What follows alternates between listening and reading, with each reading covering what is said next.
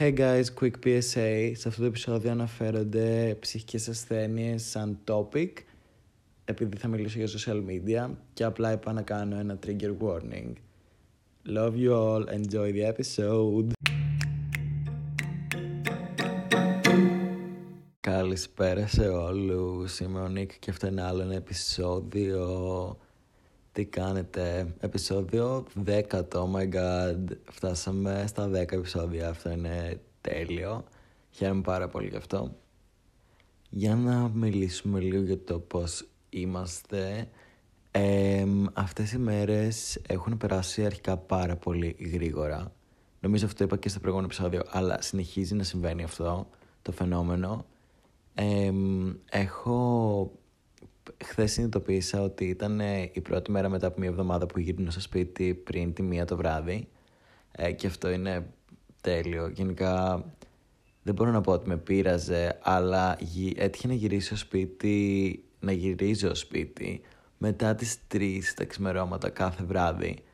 Και αυτό ήταν λίγο κουραστικό μετά από ένα σημείο, οπότε απλά σήμερα έκανα ένα πάρα πολύ καλό ύπνο και απλά εντάξει μπορώ να συνεχίσω να ζω αυτό το lifestyle πάλι.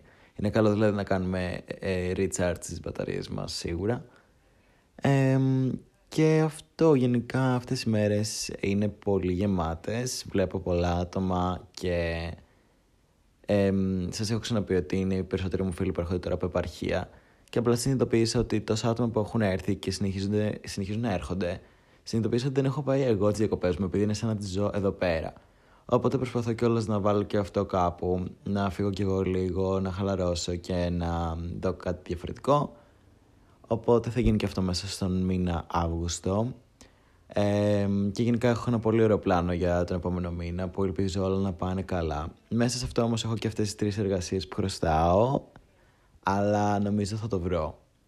Τέλος πάντων, αυτά είχα να πω νομίζω για εμένα. Δεν έχει αλλάξει και κάτι ε, τόσο πολύ μέχρι στιγμής. Και I mean, χαίρομαι γι' αυτό γιατί μου αρέσει λίγο η σταθερότητα και να βρίσκομαι σε ένα σημείο για λίγο καιρό το οποίο είναι χαλαρό.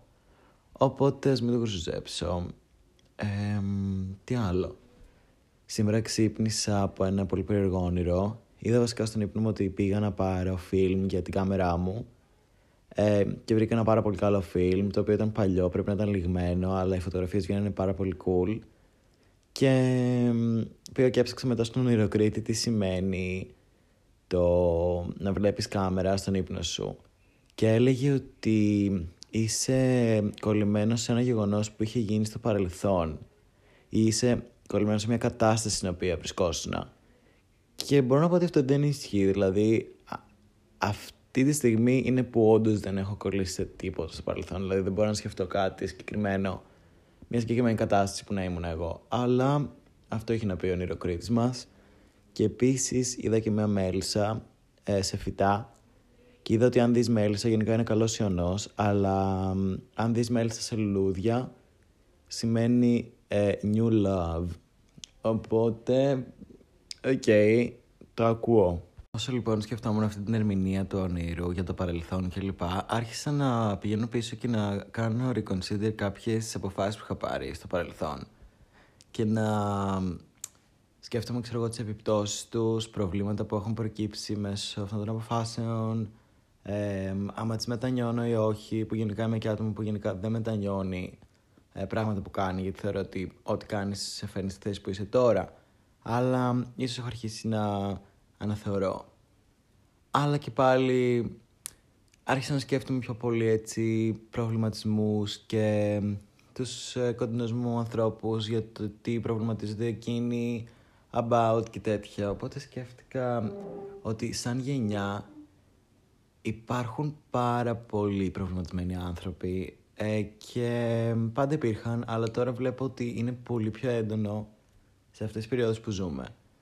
Και γι' αυτό σκέφτηκα να κάνω αυτή την ερώτηση στο Instagram μου και να ρωτήσω τι πιστεύουν ε, οι άνθρωποι ότι είναι τα πιο βασικά προβλήματα της Gen Z σαν γενιάς.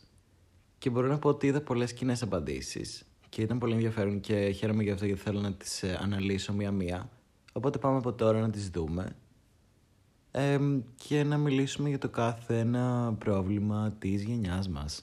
Ξεκινάμε λοιπόν με το global warming, την υπερθέρμανση του πλανήτη. Ένα πρόβλημα το οποίο γίνεται χειρότερο από μέρα σε μέρα. Ε, προφανώς και ξέρουμε όλοι για διάφορες καταστροφές που γίνονται σε όλο τον κόσμο, ειδικά ακόμα και αυτή τη στιγμή. Ε, βλέπουμε πάρα πολύ έντονα την αλλαγή του καιρού, ότι ο καιρός έρχεται στα extreme όρια του, δηλαδή θα, ή θα έχει πάρα πολύ ζέστη, θα έχει πάρα πολύ κρύο, μπορεί μετά ξαφνικά να αρχίσει να βρέχει, ε, διάφοροι σεισμοί, πλημμύρες κλπ. κλπ. Σίγουρα είναι ένα πολύ άσχημο fact και γενικά το γεγονός ότι χειροτερεύει και υπάρχουν διάφορα predictions για το μέλλον ότι η γη δεν θα υπάρχει, θα καταστραφεί είναι κάτι πάρα πολύ τρομακτικό και πολύ ανησυχητικό. Τώρα εμείς τι μπορούμε να κάνουμε γι' αυτό; Μπορούμε να κάνουμε μικρά πραγματάκια για να βοηθήσουμε και να μην έχουμε κακό mindset ή αρνητικό σε φάση. Ανακύκλωση. Η ανακύκλωση είναι κάτι τόσο εύκολο να γίνει. Δεν χρειάζεται κάποια ιδιαίτερη προσπάθεια. Απλά πετάς αυτό που πρέπει να πετάξεις στην ανακύκλωση, στην ανακύκλωση. Διαφορετική σακούλα. Δεν θέλει δική προσπάθεια. Ε, ξέρω άτομα τα οποία έχουν το σκεπτικό του ότι είναι εντάξει και λες και αν κάνω εγώ ανακύκλωση θα σωθεί ο πλανήτης. Ναι, αν σκέφτεσαι έτσι, όντως δεν θα σωθεί ο πλανήτης, γιατί δεν. Αν όλοι σκέφτονται έτσι όπως σκέφτεσαι εσύ, τότε κανείς δεν θα κάνει ανακύκλωση. Δηλαδή πρέπει να υπάρχει η θέληση και να σε νοιάζει αυτό που κάνεις. Ακόμα και τις επόμενες γενιές. Δηλαδή, μπορεί να μην τύχει να καταστραφεί η γη ή να γίνουν οι χειρότερες καταστροφές τώρα. Μπορεί να γίνουν στην επόμενη γενιά. Δεν σε νοιάζει καθόλου αυτό. Δηλαδή, δεν μπορώ να το καταλάβω. Ε, πραγματικά. Επίσης, μπορούμε να αρχίσουμε να χρησιμοποιούμε πιο συχνά ποδήλατα, σκούτερς κλπ. τα οποία δεν μολύνουν τόσο το περιβάλλον όσο τα αυτοκίνητα. Ε, να υπάρχουν διάφορα organizations που πηγαίνουν και φυτεύουν δέντρα. Γενικά ε, ομάδες που πηγαίνουν να καθαρίσουν ε, θάλασσες και λοιπά, παραλίες. Υπάρχουν διάφορα τέτοια αν ψαχτείς και θεωρώ ότι υπάρχει θέληση. Δηλαδή το βλέπω στον κόσμο. Απλά όσο υπάρχει θέληση υπάρχει το αντίθετο. Υπάρχει και αυτή η απεσιοδοξία. Οπότε αυτό δεν θα μας πάει πουθενά. Γενικά όμως θεωρώ ότι όντως ε, η υπερθέρμανση του πλανήτη είναι ένα πολύ σημαντικό θέμα που αφορά κάθε γενιά και θα αφορά και τις επόμενες και πρέπει όντως να δράσουμε για να για να εξαλειφθεί τουλάχιστον ή για να φύγει λίγο αν και δεν είναι τόσο εύκολο να ακούγεται απλά α, έφυγε θα πάρει πάρα πολύ καιρό για να καλυτερέψει εάν καλυτερέψει δηλαδή όντως δεν έχω ιδέα τι να πω πάνω σε αυτό. Βλέπω εδώ ότι μου έχετε γράψει pronouns σαν πρόβλημα. Δεν θεωρώ ότι είναι πρόβλημα, ακριβώς θεωρώ ότι είναι κάτι καινούριο μέσα στη γενιά. Θεωρώ ότι ο καθένας μπορεί να έχει ό,τι pronouns θέλει. Για όποιον δεν είναι familiar, τα pronouns ουσιαστικά είναι αντωνυμίες τις οποίες θέλει κάποιος να τον κάνουμε refer as. Ε, στα αγγλικά είναι she, her, he, him, they, them, it, itself, I think. Και στα ελληνικά το they them μεταφράζεται σε το, από ό,τι έχω καταλάβει. Now, μιλάμε για κοινωνικό φύλλο σε αυτή την περίπτωση και από αυτή τη στιγμή και μετά δεν μπορώ να καταλάβω γιατί κάποιος να αρνείται να αποκαλέσει κάποιον με τα pronouns που επιθυμεί. Δηλαδή, ο καθένας μπορεί να έχει ό,τι pronouns θέλει, ξαναλέω. Και it's okay άμα δεν βγάζει νόημα σε κάποιους, απλά άκου αυτό που σου λέει το άτομο και αποκάλεσέ το όπως γουστάρει. Κάποιος τους νοιάζει καν τα pronouns που μπορούν να τους αναφέρουν, μπορούν να τους απευθύνονται ως και that's totally fine επίσης. Ε, προσωπικά γνωρίζω άτομα τα οποία ε, χρησιμοποιούν they, them pronouns και έχω κάνει συζήτηση μαζί τους για το πώς να τους μιλάω στα ελληνικά και μου έχουν πει το. Οπότε από εκείνη τη στιγμή και μετά Κοιτάξτε, καταλαβαίνω ότι όταν τόσα χρόνια ε, μεγαλώναμε με το αυτή αυτός, δεν είναι πολύ εύκολο να αρχίσεις να αναφέρεσαι σε κάποιον με το, την αντωνυμία το ή τους. Το καταλαβαίνω και το καταλαβαίνουν και τα άτομα αυτά με αυτά τα pronouns as well. Απλά με λίγη προσπάθεια το συνηθίζεις. Πιστέψτε με, δεν είναι δύσκολο. Αν έχεις θέληση και αν δεν είσαι ε, ας πούμε biased με αυτά και τα υποστηρίζεις, θα το καταφέρεις και θα, δεν θα τους κάνεις mid gender καθόλου μετά από ένα σημείο. Απλά πρέπει να δείξεις κατανόηση, πρέπει να δείξουν και τα ίδια τα άτομα κατανόηση, γιατί όσο να είναι, είναι κάτι το οποίο θυμάμαι να γίνεται τα τελευταία δύο χρόνια ε, στα άτομα. Δηλαδή να γίνεται γνωστό σαν thing και I'm up for it. Δηλαδή πραγματικά καθένας ό,τι γουστάρει, go for it, μπράβο. Οπότε δεν το θεωρώ πρόβλημα. Το θεωρώ κάτι καινούριο στη γενιά. Επόμενο και πολύ ενδιαφέρον θέμα είναι η παραπληροφόρηση. Θεωρώ ότι αφορά πιο πολύ τη γενιά μας λόγω του ίντερνετ και στο ότι οποιοδήποτε μπορεί να ανεβάσει ό,τι γουστάρει και να το αποκαλέσει αληθινό και να το πιστέψει ο κόσμος. και αυτό θεωρώ ότι είναι πολύ μεγάλο πρόβλημα, διότι πρέπει να μάθουμε λίγο να έχουμε ε, λίγο critical thinking, I guess, και να αναλύουμε τα πράγματα λίγο παραπάνω και να μην πιστεύουμε το ότι μας πλασάρει οποιοδήποτε. έχω πέσει πάρα πολλές φορές σίγουρα σε αυτή την παγίδα της παραπληροφόρησης. Δηλαδή, δεν θυμάμαι συγκεκριμένα παραδείγματα, αλλά κατάλαβα μετά από ένα σημείο ότι ό,τι βλέπω στο Facebook ή Twitter κλπ. Δεν, τα μισά από αυτά είναι αλήθεια. Ή υπάρχει έντονη υπερβολή σε όλα αυτά τα news που ανεβαίνουν στο διαδίκτυο. Δηλαδή είναι πανεύκολο να κάνεις ένα post αν έχεις ένα μεγάλο following ειδικά και γράψεις κάτι για κάποιον καλλιτέχνη που μπορεί να μην συμπαθείς. Το οποίο δεν είναι αλήθεια. Και το κοινοποιήσεις, θα αρχίσουν όλοι να το βλέπουν και αυτοί που το πιστεύουν θα το κοινοποιούν και έτσι θα γίνει χαμός και θα το βλέπει ο άλλο και θα λέει Α, το κοινοποίησε η κολλητή μου η Κατερίνα, άρα είναι λογικά αλήθεια. Άρα θα το κοινοποιήσω κι εγώ. Και μετά έτσι γίνεται ένα τεράστιο ψέμα και απλά πολύ εύκολα ο κόσμος πέφτει θύμα παραπληροφόρησης. Τώρα δεν μπορείς κάπως να το ελέγξεις αυτό. Δηλαδή πρέπει απλά να ψάχνεσαι. Δηλαδή να κάνεις fact check. Όταν βλέπεις κάτι, να ψάχνεις αν όντως υπάρχουν πάρα πολλές διάφορες πηγές που λένε το ίδιο πράγμα και αν όντως αληθεύει. Δηλαδή σίγουρα υπάρχει τρόπος να, να δεις αν είναι αλήθεια αυτό. Οπότε πραγματικά θεωρώ ότι όντως είναι ένα θέμα το οποίο έχει χειροτερεύσει πάρα πολύ στην τωρινή γενιά του διαδικτύου και οι μόνοι που μπορούμε να το λύσουμε είμαστε εμείς οι ίδιοι, δηλαδή δεν θα σταματήσουν οι σελίδες να λένε ψέματα εφόσον ο κόσμος πέφτει ακόμα θύμα αυτού του φαινομένου αλλά σίγουρα μπορούμε να το φτιάξουμε κάνοντας fact check. Και πάμε τώρα από την παραπληροφόρηση η οποία βασίζεται στο ίντερνετ, στο ίδιο το ίντερνετ, στο main θέμα για το οποίο θέλω να μιλήσω σήμερα ουσιαστικά τα όμορφα social media. Έχω πάρα πολλά πράγματα να πω εδώ. Είχατε κι εσείς πάρα πολλά πράγματα να πείτε για αυτά. Και χαίρομαι πολύ για αυτό που καταλαβαίνουμε όλοι ότι είναι ίσως το μεγαλύτερο πρόβλημα στη γενιά μας που είμαστε τα πρώτα πειραματόζω πάνω σε αυτό και πάμε να μιλήσουμε για όλα τα κακά που φέρνουν τα μέσα κοινωνικής δικτύωσης. Προσωπικά, εγώ τα βρίσκω genius. Δηλαδή, μου φαίνονται πάρα πολύ έξυπνα τα social media τύπου Facebook, Instagram, πράγματα τα οποία μπορούν να φέρουν ανθρώπους από τα παλιά πάλι μαζί, ε, μπορείς να επικοινωνείς με τους ανθρώπους του δωρεάν. Είναι, θεωρώ, πάρα πολύ έξυπνη εφεύρεση του ανθρώπου. Αλλά όλα αυτά προφανώς έχουν και τα downsides. Θεωρώ ότι τα social media έχουν φέρει πάρα πολλά προβλήματα σε όλους μας χωρίς να το καταλαβαίνουμε υποσυνείδητα και θα ξεκινήσω από κάτι που αναφέρατε κι εσείς το, τα insecurities που ξεκινάνε από τα social media λόγω false role models.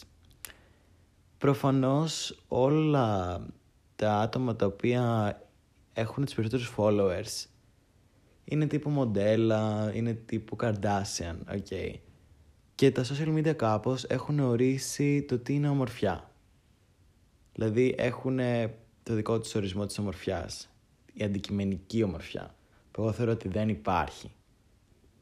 Και από μικρά παιδάκια λοιπόν, όταν βλέπουν ότι αυτό αρέσει στον κόσμο και αυτό έχει τα περισσότερα likes, νιώθουν instantly άσχημα για τον εαυτό τους και δεν μπορούν εύκολα να βγουν έξω και να πούνε ότι εγώ είμαι αυτός και να ανεβάσουν μια φωτογραφία κλπ. κλπ, κλπ.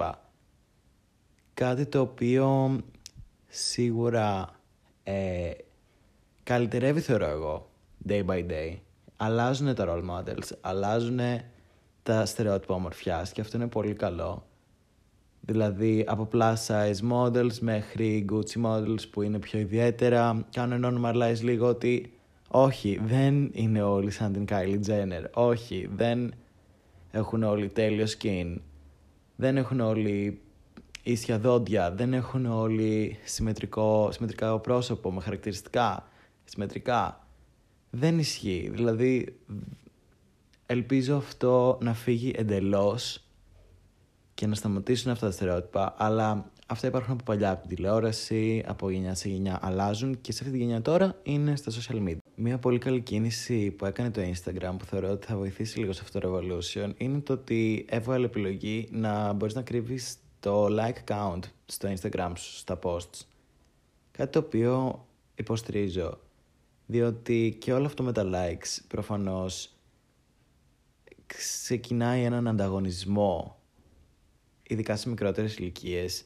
Θυμάμαι ότι και εγώ είχα περάσει αυτό το πράγμα με τα likes, ότι ήθελα να έχω περισσότερα από τους υπόλοιπους. Στο Facebook θα έκανα πολλά αιτήματα σε άτομα έτσι ώστε να έχω πολλούς φίλους και να μου κάνουν όλοι like στην προφίλ.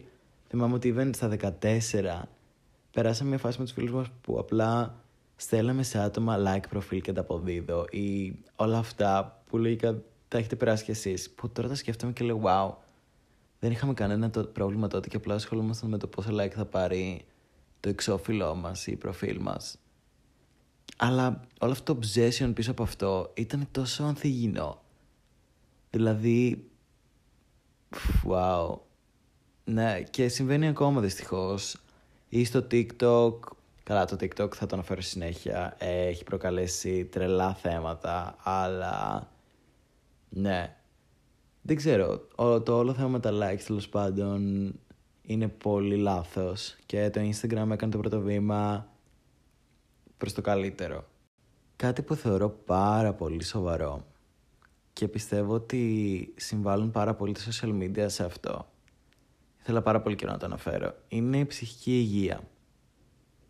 Βλέπω τελευταία πάρα πολύ συχνά άτομα τα οποία κάνουν oversharing στο διαδίκτυο, στο social media και μιλάνε για την ψυχική τους υγεία και για την ψυχική τους ασθένεια ή ασθένειές κάνοντάς τις romanticize ειδικά στο όμορφο TikTok που το TikTok είναι mainly ένα χιουμοριστικό ένα, ένα platform το οποίο είναι για χιουμοριστικά βίντεο τύπου Vine αλλά δεν μπορείς να ελέγξεις το, το τι θα βλέπεις άρα θα δεις τα πάντα.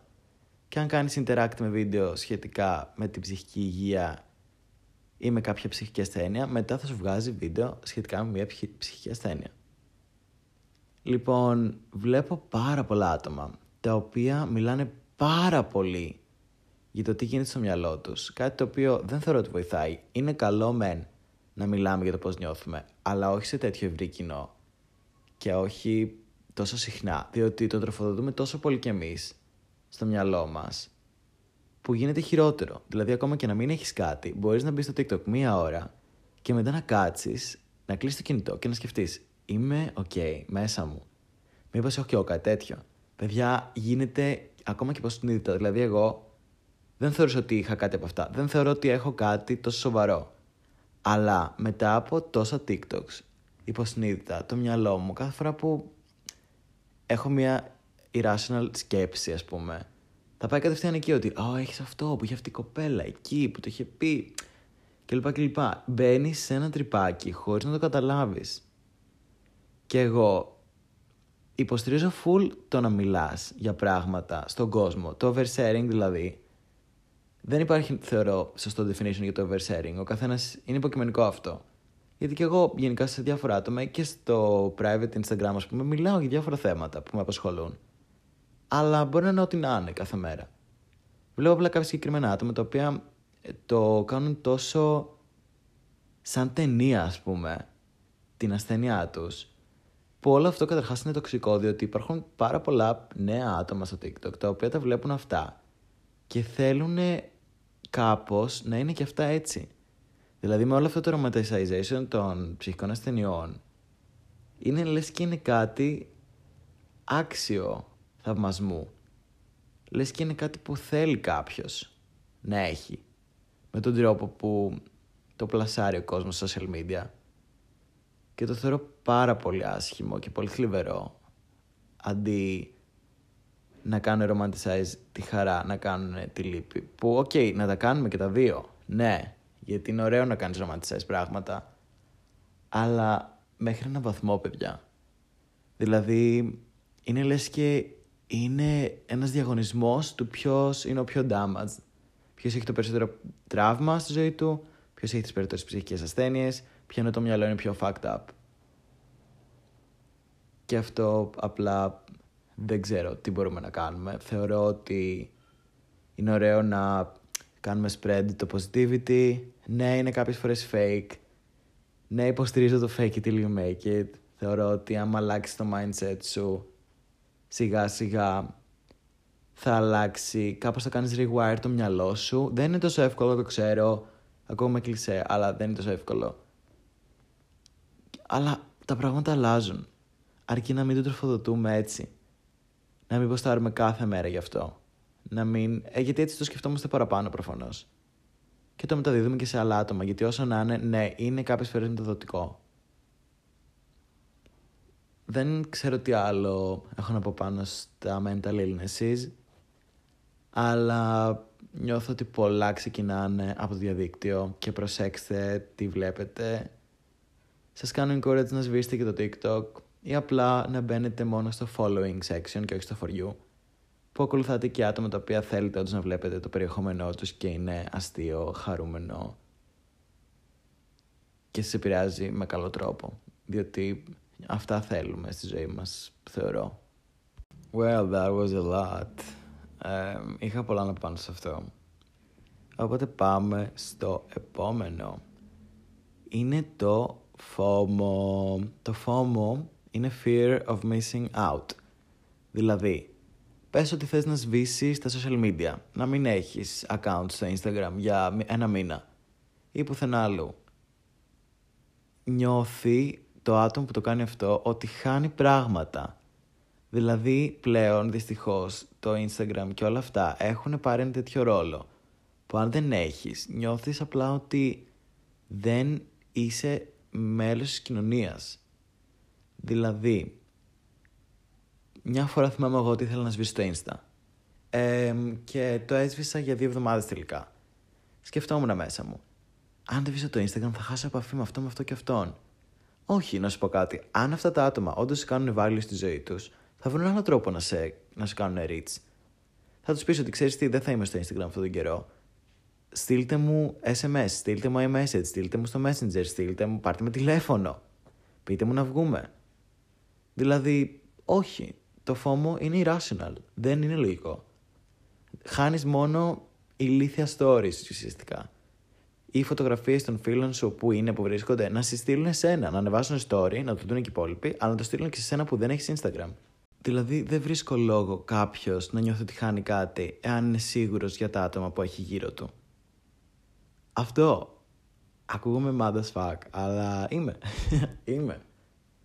Το FOMO πρέπει να βγει από αυτή τη λίστα. Το καταλαβαίνω full, αλλά choose your people wisely. Έχει να κάνει με τα άτομά σου. Τώρα φόμο για το τι φόρεσε η Μπέλα Hadid όταν ήρθε Σαντορίνη. Well, I guess ότι πρέπει να βρεις μια άλλη σχολεία και να μην νιώθεις φόμο για showbiz. Που δεν το κρίνω, Αλλά εντάξει, μπορείς να δεις και με άλλους τρόπους αυτό. Ψάξτε το λίγο στο Google or something. Τα social media δηλαδή δεν δουλεύουν για αυτά. Άμα θέλεις όντως να δεις τα τελευταία νέα της επικαιρότητας, μπορείς να μπεις και στο πρώτο θέμα. Ένα άλλο εξίσου σοβαρό θέμα είναι το cancel culture, το οποίο νομίζω ξεκίνησε στο Twitter. Ουσιαστικά είναι όταν κάνουμε κάποιον cancel, όταν τον ακυρώνουμε σαν άνθρωπο as a whole. Επειδή έχει κάνει ή έχει πει κάτι προσβλητικό. Λοιπόν, εν μέρει συμφωνώ με το να γίνεται κάποιος cancelled αν όντως έχει κάνει τραγικά πράγματα και δεν έχει απολογηθεί με το σωστό τρόπο. Αλλά, κοιτάξτε τώρα. Τα τελευταία χρόνια λοιπόν, επειδή οι άνθρωποι δεν έχουν τίποτα να κάνουν, όταν κάποιος γίνεται διάσημος, υπάρχει αυτό το παιχνιδάκι. Μπαίνεις στο Twitter του και ψάχνεις πάρα πολύ παλιά tweets. Μιλάμε τώρα για 10 χρόνια πριν. Θα βρεις κάτι offensive που τότε μπορεί να μην θεωρούνταν και τόσο offensive αυτό. Γιατί ο κόσμος έχει ευαισθητοποιηθεί τώρα με αυτά τα θέματα. Και καλά κάνει, OK. Okay. Αλλά όχι μόνο θα βρεις τα offensive αυτά, θα τον κάνεις drag αυτόν σαν άνθρωπο που μπορεί να έχει κάνει grow out of it, μπορεί να έχει μεγαλώσει mentally, μπορεί να έχει αλλάξει. Αλλά όχι, θα γίνει cancelled και δεν θα υπάρχει χώρος για apology. Το έχω δει πάρα πολλές φορές να γίνεται αυτό. Τσεκάρουν τα πάντα, κάποια, σε κάποια όντως έχουν δίκιο, αλλά έχει βγει εκτός ελέγχου και πρέπει να βρω τώρα ένα παράδειγμα. Παιδιά, όλα θεωρούνται problematic πλέον. Δηλαδή, όλα. Όλα, όλα, όλα, όλα, όλα, όλα. Πρέπει να σκεφτώ κάτι. Μισό. Θυμήθηκα κάτι. Ε, όλοι ξέρουμε την Demi Lovato, οκ. Okay. Ε, η Demi Lovato μια μέρα περπάτηκε στον δρόμο και πήγε να μπει σε ένα μαγαζί με μπισκότα. Νομίζω λέγεται Sugar Cookies or something η εταιρεία. No Sugar Cookies. Και μπαίνει μέσα και βλέπει ότι τα μπισκότα που ήταν μπροστά μπροστά στις βιτρίνες ήταν αυτά τα οποία ήταν low on sugar, ε, stevia για διαιτητικούς κλπ. κλπ, κλπ. Και γύρισε και έκανε ένα statement στο ίντερνετ ότι δεν μπορώ πια με αυτήν την εταιρεία γιατί πλασάρει όλα αυτά και εγώ είχα eating disorder και τώρα είμαι triggered και με ενοχλεί αυτό κλπ. κλπ που δεν έχουν ζάχαρη τα μπισκότα. Και πήγανε όλοι οι fans της Demi Lovato, επειδή την υποστηρίζουν μόνο και μόνο επειδή είναι Demi Lovato, δηλαδή πήγαν καν να σκεφτούν λίγο πιο deep το θέμα, να κράξουν το μαγαζί. Επειδή δεν άρεσε στην Demi. Και απλά. δηλαδή, σκέφτηκε ποτέ ότι υπάρχουν διαβητικοί άνθρωποι; Υπάρχουν άνθρωποι που δεν μπορούν να φάνε ζάχαρη. Δεν είναι όλα για δίαιτα και να ήταν οκ, υπάρχουν κάποια μαγαζιά που ναι όσο να είναι πλασάρουν αυτά τα οποία είναι διαιτητικά γιατί ο κόσμος δυστυχώς ή ευτυχώς κάνει δίαιτες. Τι να κάνουμε; Και το μαγαζί αυτό έγινε εισαγωγικά cancelled.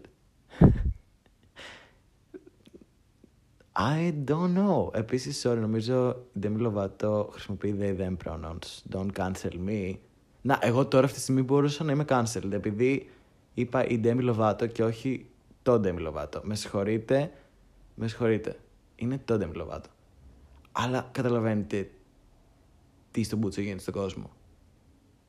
Ε, πάνε και ψάχνουν με ποιους βγαίνανε δημοφιλά, δημοφιλή άτομα, με ποιους βγαίνουν τώρα, αν το άτομο με το οποίο βγαίνουν είναι problematic themselves, δηλαδή αν έχει πει κάτι problematic το άτομο που βγαίνουν, αν έχει πει κάτι προβληματικό ο γονιός τους, ο ένας, ο άλλος, δηλαδή σκάβουν τόσο πολύ για να ακυρώσουν κάποιον σαν άνθρωπο επειδή έγινε πετυχημένος. Και όλο αυτό πηγάζει, όλο αυτό βγάζει τόσο τέτοιο μίσος από τον κόσμο. Γιατί τόσο πολύ μίσος; Υπάρχουν τόσα cancel κανάλια. I mean, ok, ωραίο είναι το drama, αλλά είναι και αυτοί οι άνθρωποι at the end of the day. Και απλά έτυχε να είναι διάσημοι και να έχουν πει και αυτοί περίεργα πράγματα, όπως έχουμε πει όλοι μας στη ζωή μας.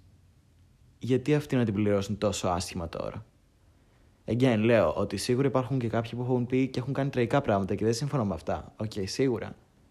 Αλλά υπάρχουν και άλλοι οι οποίοι έχουν πει πράγματα τα οποία μπορεί τότε να μην ακούγονται σαν offensive, αλλά τώρα να ακούγονται πολύ offensive και να έχουν στήσει άπειρες συγγνώμες με τα οποία μπορώ να δείξω λίγο σύμπαθη. Κάτι άλλο που πρέπει να προσέχουμε σίγουρα στα social media είναι το τι ποστάρουμε. Δυστυχώς